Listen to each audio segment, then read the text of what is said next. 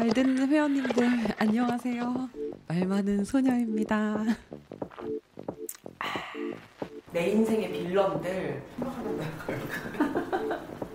띠껍죠 제가. 이렇다니까요 진짜로.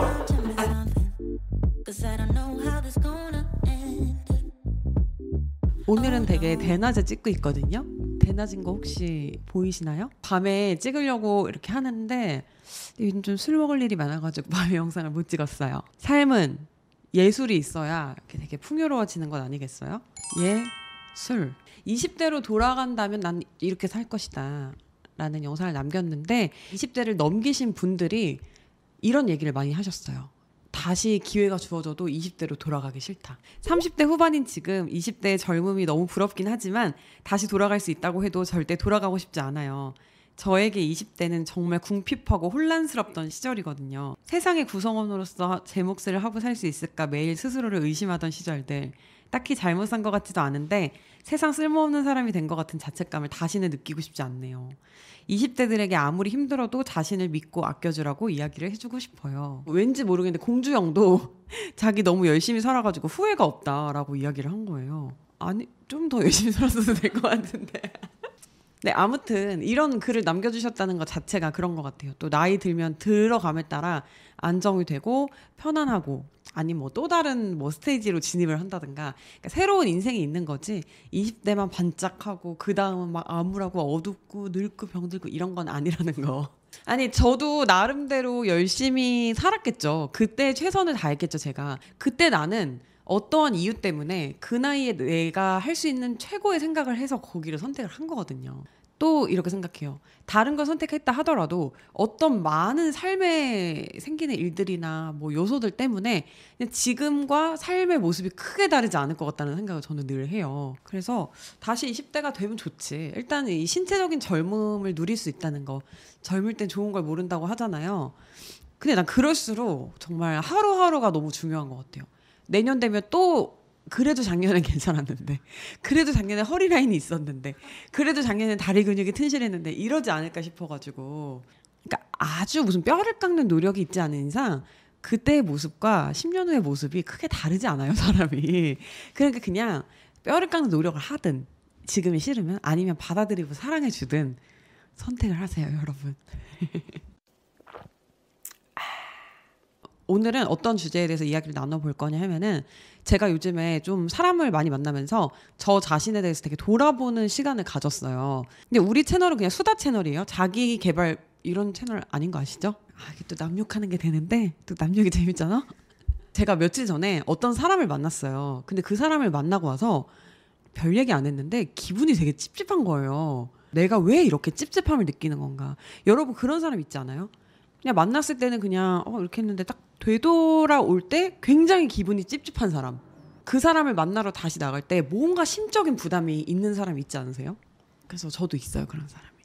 제가 천상천하 유아 독존 아나 무인 이런 사람이 아닌 이상 남 눈치를 보죠 누구나 이 사람이 왜 이렇게 나한테 찝찝함을 주는 거지 하면서 곰곰이 생각을 해봤는데 그 사람의 눈빛이 문제였던 거예요. 그러니까 뭐냐면 어떤 눈빛이냐면 그래 얼마나 잘하나 보자.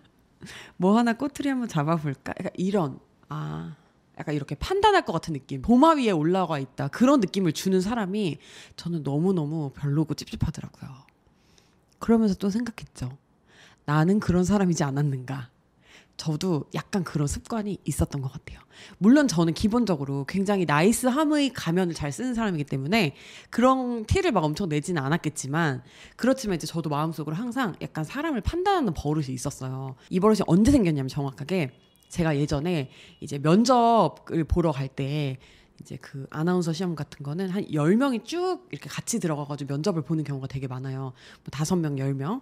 그러면은 이 안에서 1등을 해야 적어도 이 차수는 합격을 하고 요런 상황인 거란 말이에요.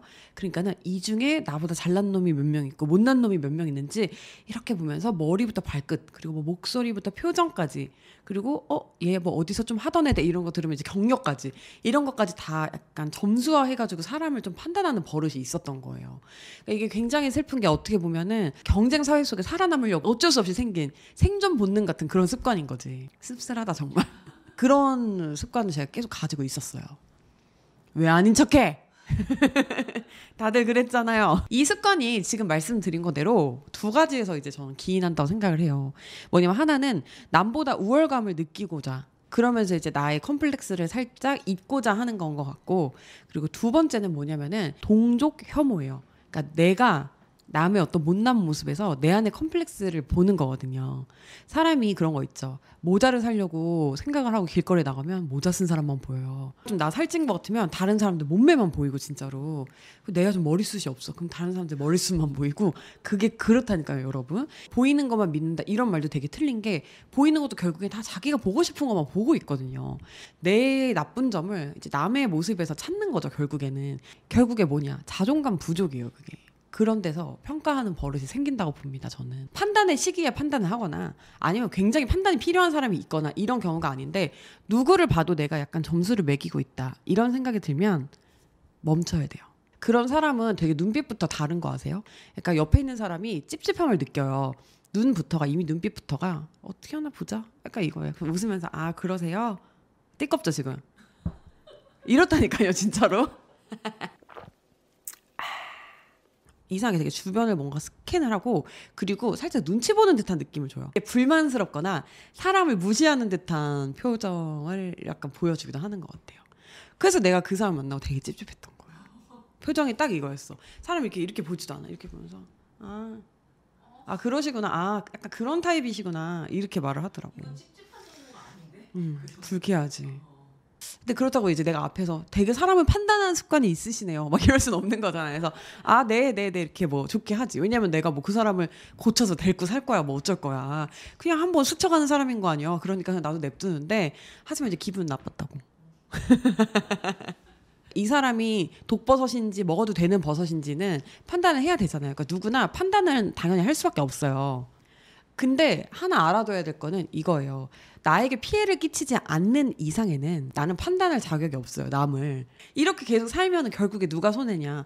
제가 손해거든요. 판단 점수를 매기고 그렇게 해가지고 내가 위로 올라간들 난 남이나 판단하고 다니고 남을 만났을 때 약간 이런 띠꺼운 눈빛에 찝찝함을 주는 그런 사람이 될 수밖에 없는 거고 그렇잖아요.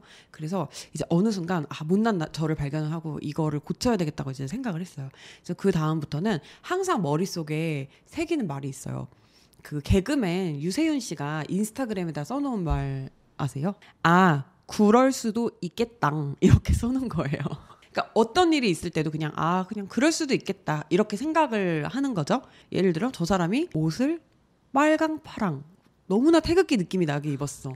그 이제 판단하는 사람들은 음, 아우 되게 패션 센스도 없고 아, 이렇게 판단을 하겠죠. 하지만 저는 아 빨강 파랑이네. 근데 뭐 그게 내 삶에 무슨 영향을 미치나?